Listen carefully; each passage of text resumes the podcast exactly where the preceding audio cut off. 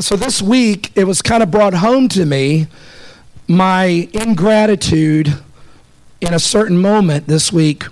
Uh, you know, there are Starbucks coffee drinkers, there's McDonald coffee drinkers, there's what else? There's Cracker Barrel coffee, you know, you name it. And from growing up, I guess in Virginia Beach, I was a 7 Eleven coffee drinker. And uh, not that theirs is any better, but um, just, you know, that 7 Eleven is on the way to the church. And so um, I like to stop there and get some coffee. And this week, uh, one of the days when I was going by there and stopped, went in, did my you know thing, got my coffee, and and uh, resisted the donut thing there. You know, that's so really it's the donuts, but I've tried to resist those. The coffee's incidental, um, but so I went in there, got my coffee, and uh, paid for it. And there was some uh, young ladies in there, and they actually, just kind of the way they, you know, how you can. Have you ever been around Christians and you didn't know it, but you just sensed that person's a believer or that group is you know i don't know i can't explain it it's nothing weird but i just kind of sensed that and and uh, very modest uh, young ladies there and they were buying their stuff and talking and and as we were leaving we all kind of left kind of at the same time and one of the young women who had opened the door for the other young ladies to come out. Uh, I just happened to be next there, and she held the door open for me, and, and I walked out. Now, uh, my wife will tell you that sometimes my mind isn't always in the moment. Sometimes it's, you know, thinking about something else. And as I walked by uh, her, I was oblivious. I had my coffee. I was thinking about what I was going to do when I got here. And as I walked by her, she just very quietly said, You're welcome. Oh, that. Oh. Ouch. Been there, done that? Maybe somebody didn't say it. Maybe you were the one saying, Welcome, you're welcome. And as I drove off, and I just been thinking about that all the week, I thought, man, what a jerk, you know, just, uh, just, but she wasn't being uh, smart or anything. She just was kind of like, you know, you're welcome. And uh, thankfulness. I, I want to be thankful. I hope that I am. I hope I'm more thankful than I was a year ago. I hope I'm more thankful than I was 10 years ago. I hope that as I grow in grace, and that's what we're doing, we're growing in the grace of God, Dan, right? It's a daily process. That as we grow in grace, that we are growing in thankfulness. Because one of the things that goes with being a person who knows the grace of God, one of the evidences is you're thankful. I was really blessed by the spontaneous, unplanned, even with the kids. I couldn't see all who did it, but I heard their little voices. And just the thankfulness for things that you and I might take for granted. Thankful that I had a place to, to stay. That's a big deal when you don't have a place to stay, or you know what that's like. Thankfulness. Sometimes hardship, not sometimes, most of the time, hardship and suffering, one of the things it produces, if you see me constantly looking down, because I have a fear that I'm going to step off of here, and that's all you're going to remember all day is me falling out, not under the spirit, out of not paying attention. Um, so that's the reason I'm kind of make sure my foot. Now my wife's watching me now because she knows I'll do it, and uh, but but being thankful for everything that God has done in your life. Jesse, good to see you back, brother. Good to see you back there. That as you begin to account God's daily blessings, even in the little things, the fact that you had a bed to sleep in, maybe you've always had a bed to sleep in. But some of the folks that you know and Mike and Teresa knows and others know and Rhonda knows that having a bed is sometimes a luxury or what you call a bed, let's put it that way. Um, having a place, having shelter over your head, having some food, and not just food, but food that you like. You know? Food that you like, not just what you had to get this month or this week, but things that you like, just those little odds and end things you get at the grocery stores. My dad and I, when I was a kid, we had a thing for pinwheel cookies. How many of you know what those are? Those chocolate. They got smaller through the years, didn't they? They're like sliders. Some of you up north know what a slider is. And uh, now I won't buy them because I think they're too high. you know, I'm I'll buy the dollar 1,000 cookies, you know, lemon cookies. But but you know, we like we like those things, and to have those little luxuries is a blessing. And to stop and just say, Thank you, Lord, for that I could walk. Thank you for the, the report at the doctor. But you know, sometimes thankfulness even is, God, that isn't the report I wanted to hear. But yet, I'm going to thank you. As Don said, not because of what I got, but I thank you because of who you are. I'm thankful. And so this morning, we're going to talk about thankfulness. One of the things, the hallmarks of a believer, as I said, is an attitude of gratitude. Paul said, and just this is just introduction. Paul said in 2 Timothy 3 that that in the last days there will come times of difficulty. For talking about the last days. We've been in the last days ever since Jesus ascended, okay? One of the last days, from the time Jesus ascended, there in Acts 1, to the time that he comes again, that whole little section's the last days, okay? So that's where we are. We're in those last days. At the last days for me? Well, at some point it will be. But he says that one of the characteristics in the last of the last days, how about that? There will come times of difficulty for people will be lovers of self, lovers of money, proud, arrogant, abusive, disobedient to their parents, ungrateful, and unholy. Something about a person, whether you're watching on TV or even in your own family, who has an attitude of ingratitude. They're just ungrateful. Now, listen, parents, we know what that's like with kids. Because kids, just like we be kids at one time, we're wired selfishly. That's, that's the way we're, we're wired. Plus, sin consumes us with ourself. And as our kids grow and they're growing into adulthood and they, you do things for them, you bless them, and you say, You're welcome, like the girl at the door, right? You're welcome. You know, that hundred bucks I slipped into your bank account or in your door whatever, you know, that didn't I didn't print that in the back room, you know, that you're welcome. And we understand that because our kids are growing. But there comes a place in their level of maturity that you shouldn't have to do that. You just say, you know what? That guy, that gal, they just are ungrateful. They're just ungrateful.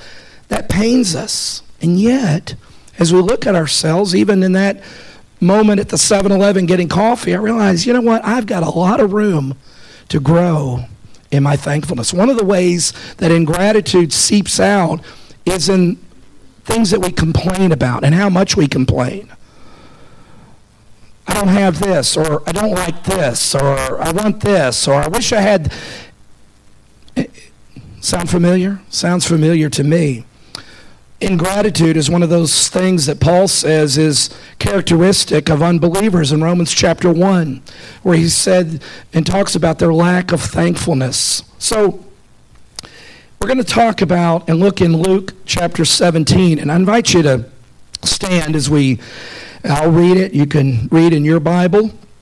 I'll have it on the screen to um, we're going to work on getting that a little bigger. That was my fault there.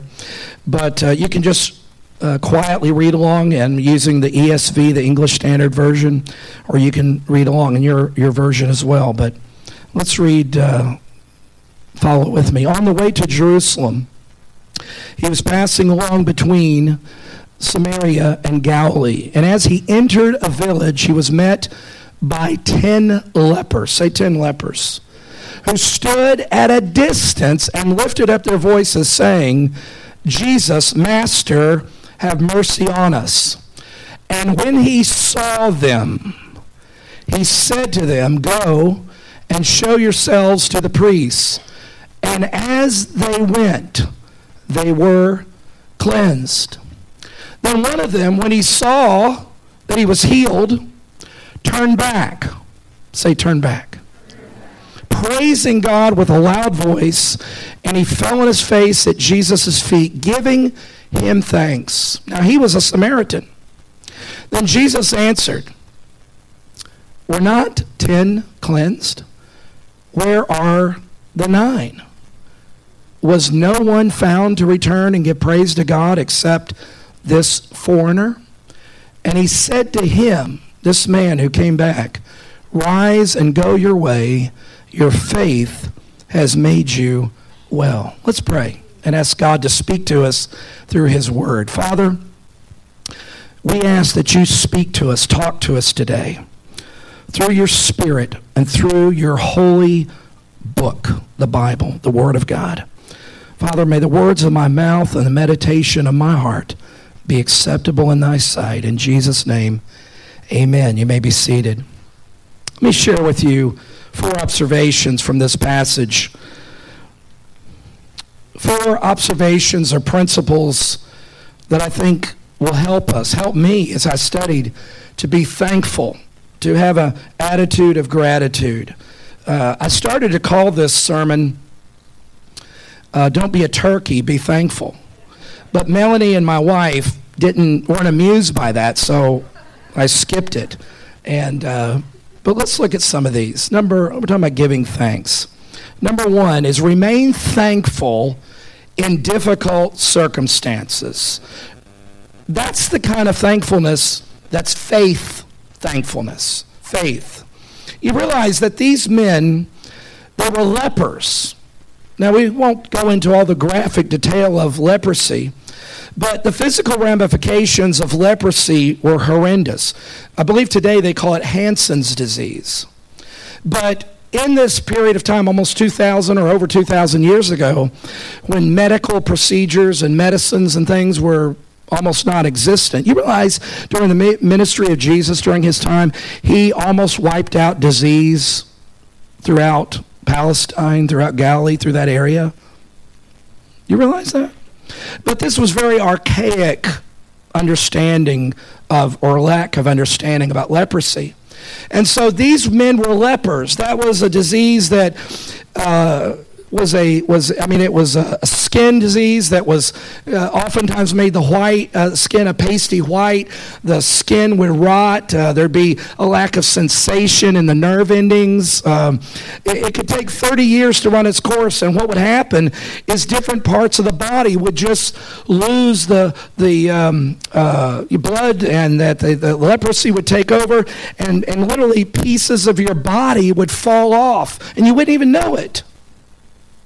You wouldn't even know it.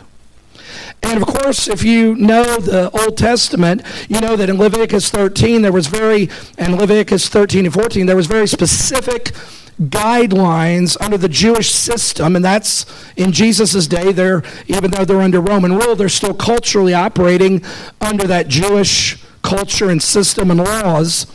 And there were very specific guidelines of how to handle a leper or a person with leprosy in the community. Uh, one of the things that, um, well, let me let her say it. Beth Moore, uh, in her book, Jesus the One and Only, tells of a time when she visited a leper colony um, that still in existence existence. Some, many of them are in India still.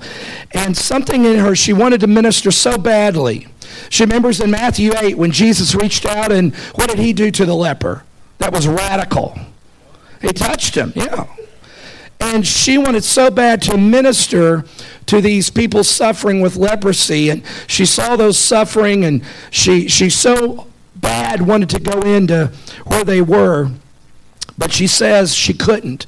And the reason she couldn't was because the smell was so overwhelming that she thought, I can't go in there and pray for these people and get violently ill as I pray.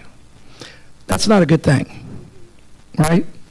And so she didn't go in and she just felt so so bad and, and so uh, disappointed. Imagine the emotion emotional trauma a leper would have. I mean, the, the, the, the thing that would happen, according to Jewish law, is they had to be separated immediately from everybody.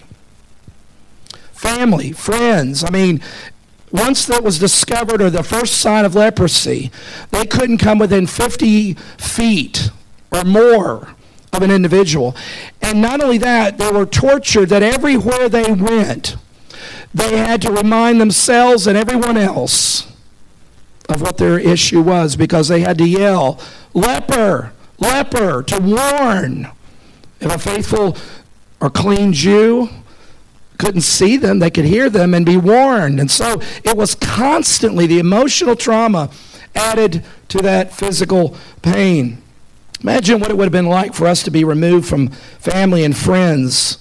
It would have been terrible. And the Bible says in Luke 17 that Jesus was on his way passing along between Samaria and Galilee, and he was met not by one leper this time, but by 10 lepers. And it says in, uh, that they stood at a distance. We understand why that is.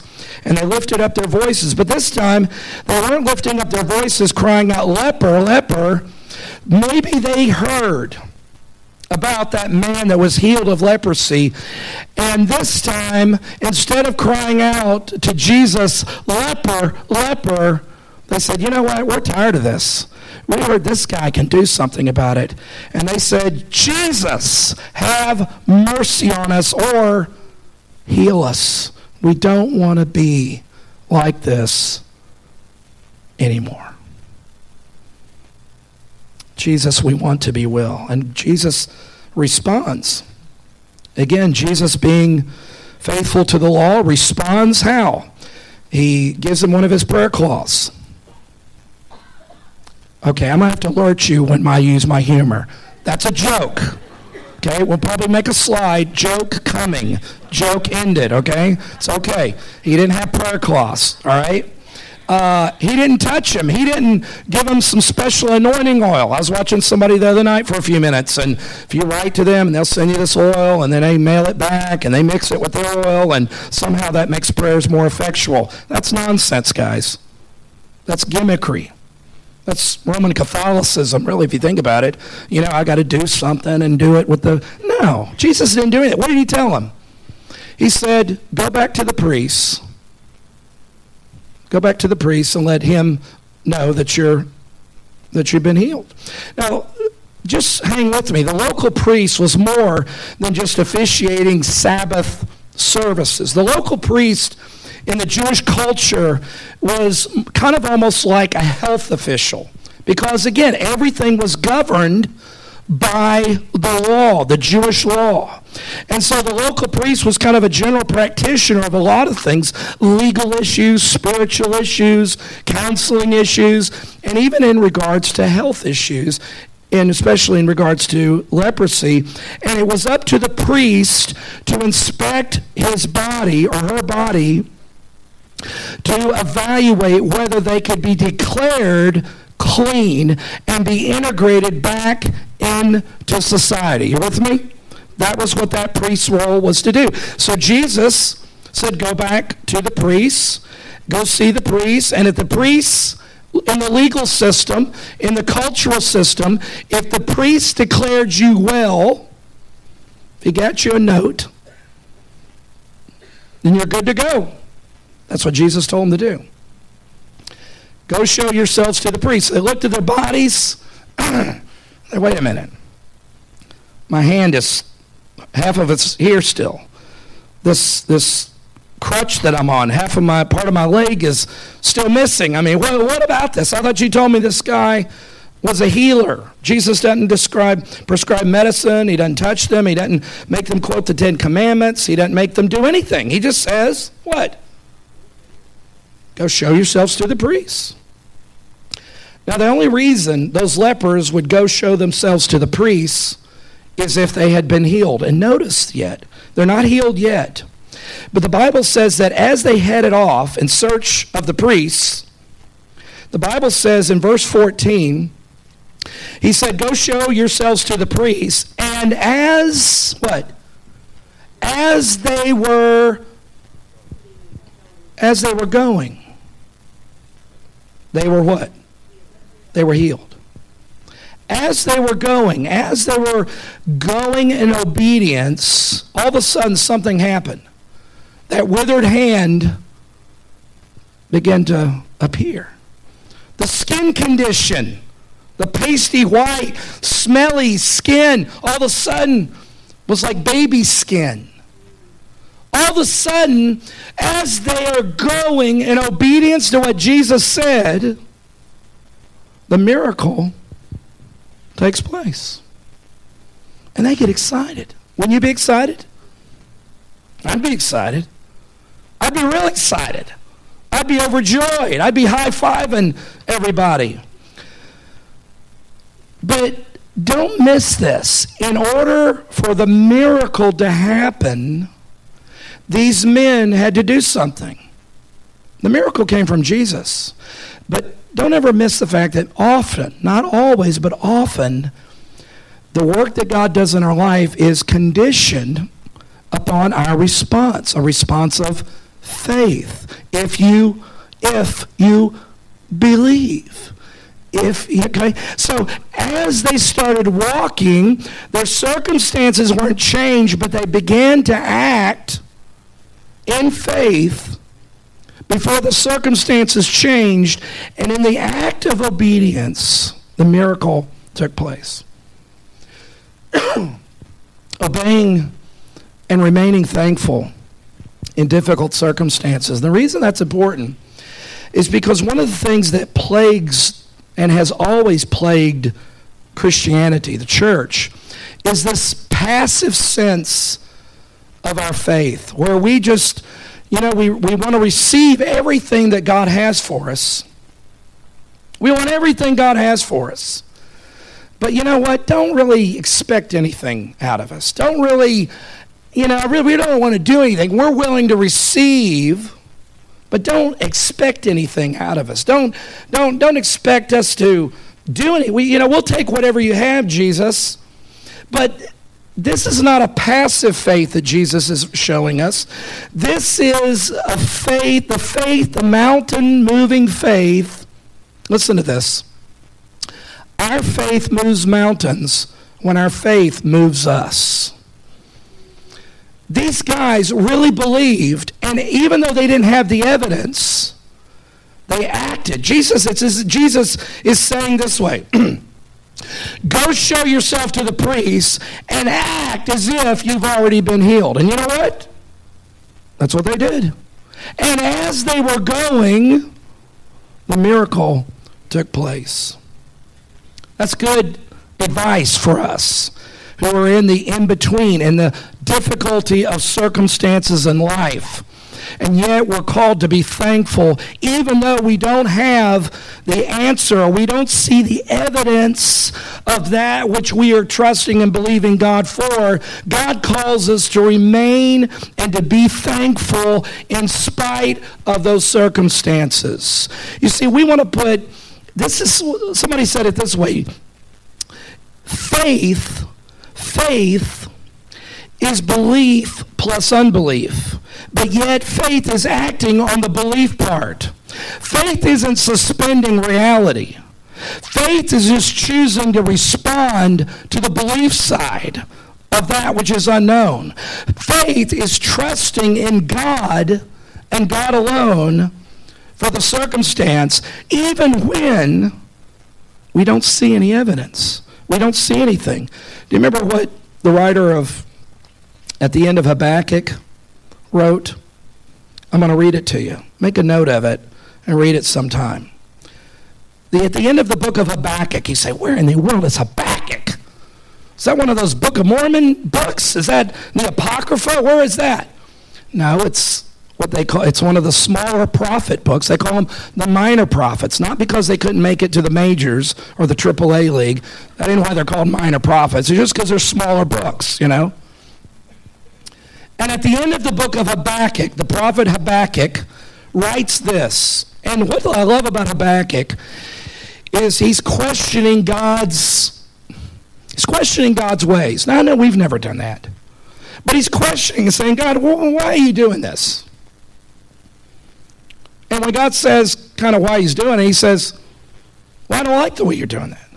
Essentially, you know what God does in Habakkuk? It isn't that God ever answers his question. You know what God does? Kind of like Job. He just pulls him back and shows him who God really is. And when Job and Habakkuk get a vision of who God is, they're kind of like, whoa, okay. I don't have to understand. I'll just, I'll just do whatever you, I'll do it even though I don't understand it. Listen to what Habakkuk 3, some of you need to write this down. Habakkuk 3, 17 and verse 18. At the end of everything, there is this sense of thankfulness. Though the fig tree should not blossom, nor fruit be on the vines. The produce of the olive fail, and the fields yield no food. The flock be cut off from the fold, and there not even be any herd in the stalls. Verse 18 says, Yet, yet, yet I will rejoice in the Lord. I will take joy in the God of my salvation. What's he saying? He's saying, you know what? Contrary to what some would have you to, sometimes there is no evidence to hang on to. But he's saying, in spite of the lack of evidence, actually, in the preponderance of a lack of evidence, that's when I'm going to make a decisive decision and I'm going to rejoice in God. I'm going to be thankful to God. I'm going to do something crazy. I'm going to give God thanks and praise even when I, there's no visible evidence to do it. I'm going to give him praise anyway. That's like those lepers are saying, you know what? Okay, we'll take you at your word. And off they went. And as they went, the miracle happened. Jesus says, act as if the miracle already took place. Be thankful in difficult circumstances. You remember Corrie ten Boom, the book, the movie, The Hiding Place? There's a, there's a wonderful story that she tells in her book. Of course, Corrie ten Boom was and her family were arrested by the Nazis and because they were uh, leading Jews to safety and harboring Jews uh, to protect them from the Nazis. And eventually, they themselves got caught. Uh, I remember, uh, how many remember the movie? How many remember the movie? I remember one scene when the Nazis came into the little apartment where they were, and underneath the dining room table was a rug, and that was the, the door that went under, I guess, the, the apartment where they kept a lot of these Jews to try to keep them as long for safety. And when the Nazis, uh, SS guards, Gestapo came in there, they said, Look, we know you're hiding Jews. Where are they? And the father said, Oh, yeah, right. We, we've got them under the table.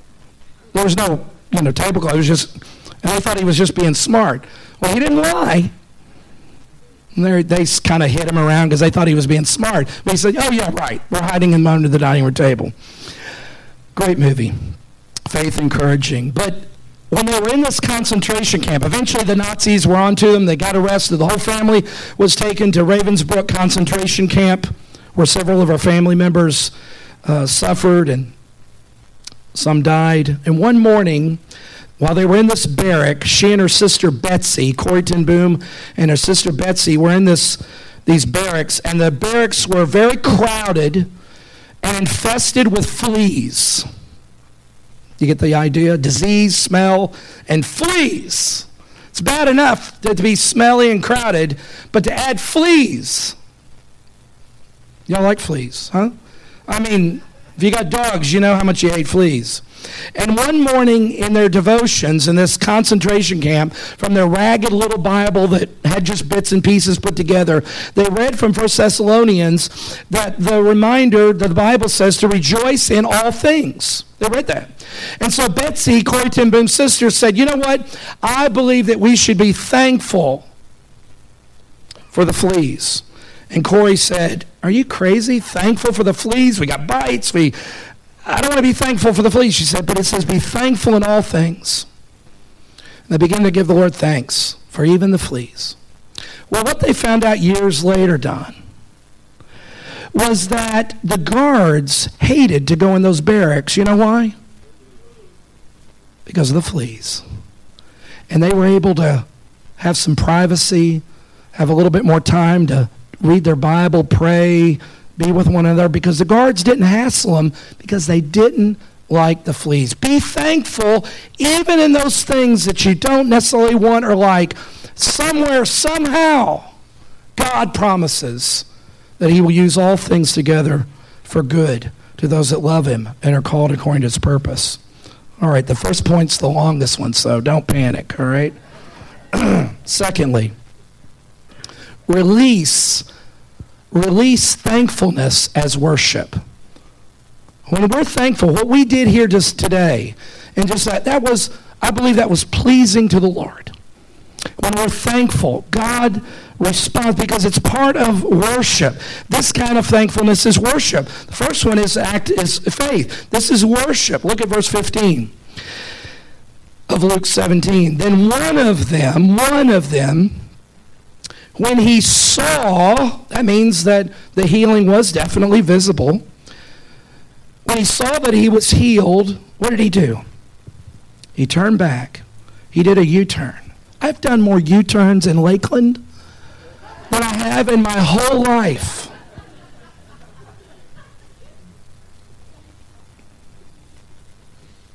He did a U turn on 98. And it says he turned back, praising God with what? What does it say? With a loud voice. He was used to talking loud. You know, if you are if you are used to, I've known people who've um, who are hard of hearing or have hearing uh, imperfections, and and sometimes when they get a hearing aid or you know that operation where they get the implant uh, i know there's a name for it but i'm not going to try to attempt it but but all of a sudden they still talk loud because that's the way they're used to talking. The lepers were used to screaming all day long what? Leper! Leper! So what do you think he's going to yell when he gets healed what do you think he's going to do? Ah, Jesus, listen, I'm, uh, I'm from the first church of the quiet, passive, religious order, and I just want to tell you, I, I appreciate it because I'm a dignified person. Is that what he? No. Man, he is screaming, Thank you, Jesus. And he, all of a sudden, one out of the nine, sees what has happened and instead of just saying, hey, isn't this great? Let's go and get to be with our families and get back to what we were doing. And, but the one just stops dead in his tracks. He says, wait, I can't go on. I got to go back. Because there's something that's happened to me greater than this healing. I need to go back to this man that he didn't even touch me. He didn't do anything. He just he healed me by his power of who he is. I've got to go back and thank him. I didn't even thank him. Just like me rushing out the door of 7 Eleven with my half regular, half Colombian coffee. Oblivious to someone just doing an act of kindness. He said, I got to go back. You know what's cool is. Um, in the original language, which New Testament was written in Greek. The word used for a loud voice is phonomegale. That's the word we get megaphone from. Does that give you a description of what kind of voice he gave? He was the megaphone of praise and worship to God. His voice was a megaphone of praise to God at what he had done. Guys, we don't need to be quiet and still. We need to be, when I say loud, I don't mean loud in, in some goofy, crazy way that draws attention to ourselves. You know, we always have to be careful. Worship isn't about us. And if we're doing stuff in our worship that's drawing attention to ourselves, we got to kind of back up a little bit. But these, he, he was oblivious to anybody else. He just wanted to focus and give thanks and praise to Christ. I like the woman who told Charles Spurgeon she was a woman that Charles Spurgeon, the pastor in London Metropolitan Baptist Church in the 1800s, and as she began to understand the gospel, she began to get so excited and said, Oh, Pastor Spurgeon, If Jesus Christ saves me, he will never hear the end of it. Listen, this leper made sure he would never hear the end of it. Amazing grace, how sweet the sound. Is it still amazing? Or is it just, yeah, yeah, been there, done that, got the shirt? Is it amazing? It's amazing. John uh, Newton, when he wrote that, he was a slave trader, a slave trader of human beings. And he wrote Amazing Grace and never got over the grace that was amazing. Don't miss one other little part here. That's very important. Jesus says, Were there not? Were there not nine? And only one has come back? I think it's fair to say that Jesus, Jesus notices those who come back and say thank you. There's an interesting verse. Just may jot it down, read it. Malachi 3:16. I know some of you just immediately had trauma because when you hear Malachi, you think that the pastor is going to mention something about tithing. Okay, that's not going to happen. But Malachi 3:16. In fact, if you have your Bibles, turn over to Malachi 3:16. A neat verse. But according to Malachi 3:16, the things we say concerning what the Lord has done for us, how he's blessed us, his faithfulness, are written, the Bible says, in a book of remembrance. Now, if you remember in the book of Esther, and if you don't remember the book of Esther, maybe you remember the movie One Night with the King. Sometimes we I get those confused. I'll quote something and then later learn that wait a minute, I was thinking of the movie. That's not in the Bible. You know, it kind of happens that way. But in Esther chapter 6, the king calls and asks for the book of remembrance to be brought to him that recorded the good acts and good deeds that were done in his kingdom. And it was there that he discovered the good deeds that the Jew Mordecai had done and called Haman and said, Hey, what are we going to do about this guy? And we got to honor him. That messed up Haman's whole plan. The book of remembrance. You with me? That's where that. But in Malachi 3:16, look at this. Then those who feared the Lord spoke with one another. The Lord paid attention and heard them, and a book of remembrance was written before him of those who what? Feared the Lord and esteemed his name. Now, we're not talking about works salvation. We're talking about, listen, as parents, what do we do? We have our first child. Unfortunately, the second, third child, they suffer. First child, you're, you're writing down, you're taking pictures, you're writing every little thing they bring home from Sunday school, whatever. The second child, uh, there was an episode on The Middle. How many of you know the TV show The Middle? I love that show. And Brick was upset at his mom because she couldn't reproduce all his little things that he had. And she had boxes of the older brother. And so she actually tried to pass off a neighbor's little trinket that was made at school for her son because you know he's the third one in the in the order. But as parents what do we do? We have books of remembrances for our children right? Things that they do. And so if the Lord is recording and has books with my words of gratitude and thankfulness and my walk and growth of his children, I wonder if the books that he has, there's some saints that have books that are multi volumes because they have a never ending voice of giving thanks to Jesus. He has to buy new shelves, put those books up of so and so because they just can't stop thanking him enough. Kind of like that prostitute that came to Jesus. Remember when he told the host and said, Hey, you didn't even welcome me. You didn't wash my feet. You didn't offer, say if I want anything to drink. And yet she who has so much, look what she, how she's honored me. Remember that? Some of us, I hope, have volumes. But then there may be some of us, maybe me. We don't need volumes. It's a little pamphlet. Worse yet, it's a sticky note.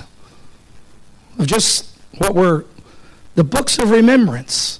When Jesus said, um, when he told that, that prostitute, he says, he says, When I came to your house, I quoted earlier, but I want to read it. When I came to your house, he told the host, You didn't greet me or with a kiss or even wash my feet. But when this woman came in, and that's Luke 7, Jesus noticed what she did. I think God notices, pays attention to those who are thankful. The third is remember that thankfulness, remember to show action with thankfulness. One leper came back. Look at verse 15 and 16 again. Then one of them, when he saw that he was healed, turned back, praising God with a loud voice, and he fell on his face at Jesus' feet, giving him thanks. Now he was a Samaritan. In the midst of celebration, he caught himself and he returned to Jesus. And in the simplest sense, his thankfulness had feet to it. It's one thing to be intellectually thankful, doctrinally thankful, but it's when you demonstrate thankfulness, you show thankfulness. Jesus says, verse 17, we're not the other nine cleansed, or the ten cleansed. There were nine, but yet one came back. Jesus, while he didn't command them to do this, it seems from reading it that he expected this response, and he expects it from us. What kind of action is Jesus looking for from you and me? James says, and I like the NIV on this, James 2:17. James 2:17 in the NIV says in the same way faith by itself if it is not accompanied by action is what? What kind of faith? Dead, dead faith. Jesus said, listen to this and think of that book of remembrance. Remember when he said in Matthew 25, For I was hungry and you gave me food? I was thirsty and you gave me drink. I was a stranger and you welcomed me. I was naked and you clothed me. I was sick and you visited me. I was in prison and you came to me. And then it says, The righteous will answer him and say, Lord, when did, when did we see you hungry? When did we feed you? When did we see that? When did we see you a stranger and welcome you and clothe you? When did we see that? When did we see you sick or in prison? And Jesus will answer them. Think about that book of remembrance.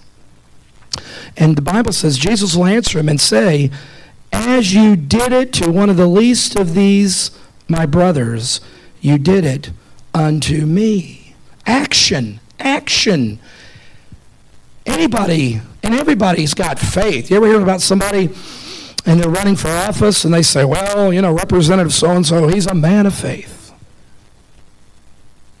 Faith in what? So what? He's a man of faith. Faith that the sun will come up tomorrow? What does that mean? I want to know what that what faith in what? Faith in the sky, faith in action action. That's what transcends just the faith of the intellect into Bible faith that has shoe leather to it. Maybe you're been prompted to do something this week. Take some action of something and to show thankfulness. This is Thanksgiving week.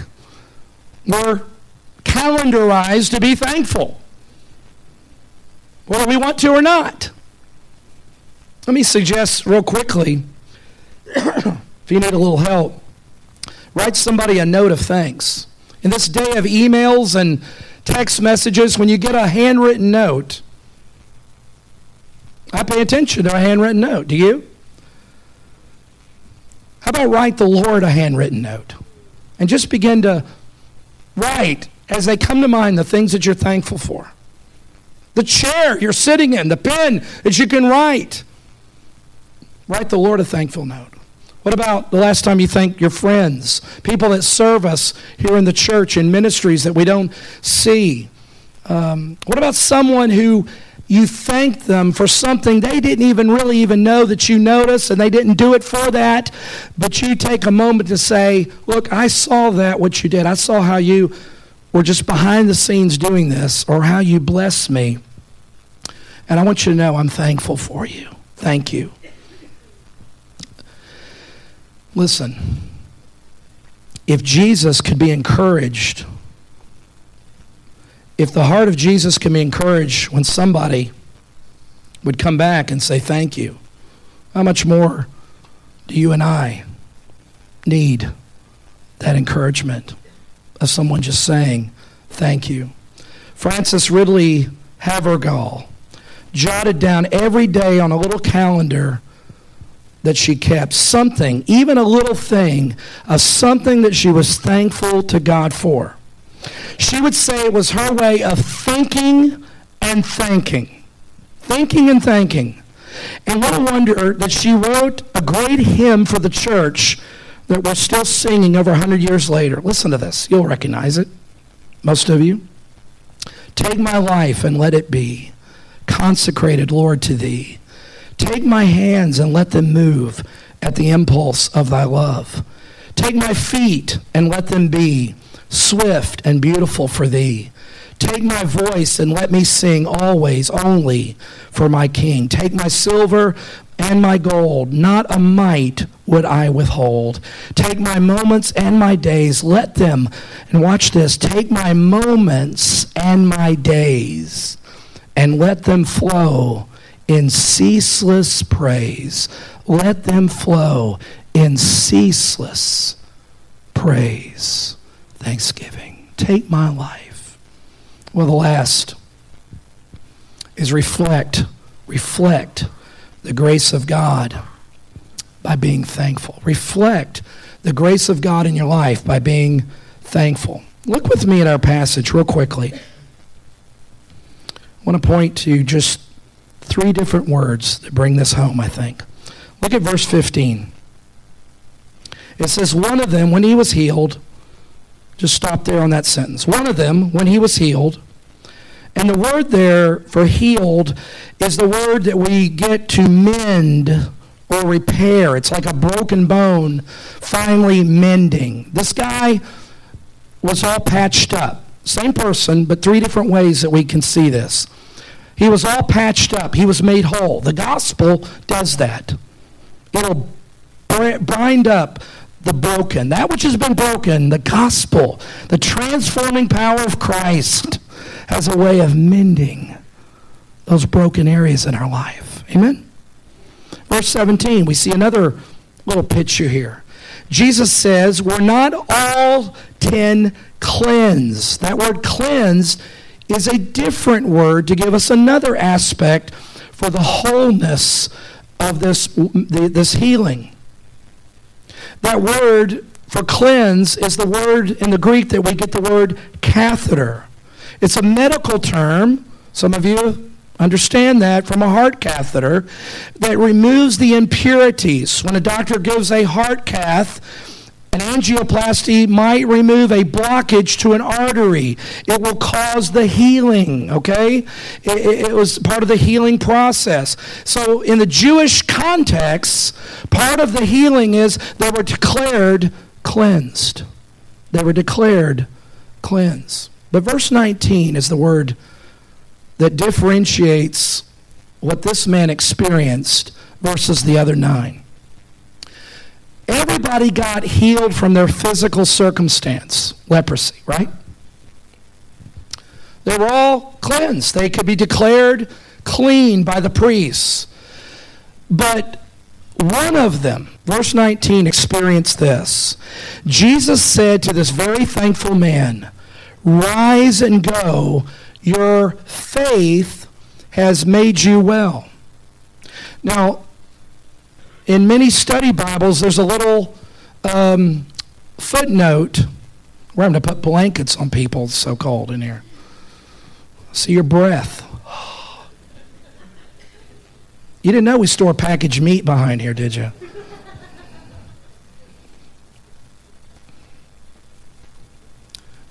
Verse 19, it says, Your faith has made you well. That term faith that made you well is the word in the Greek sozo, which means saved. Saved. It's the same word Jesus using, find it about 60 times in the, in the Gospels.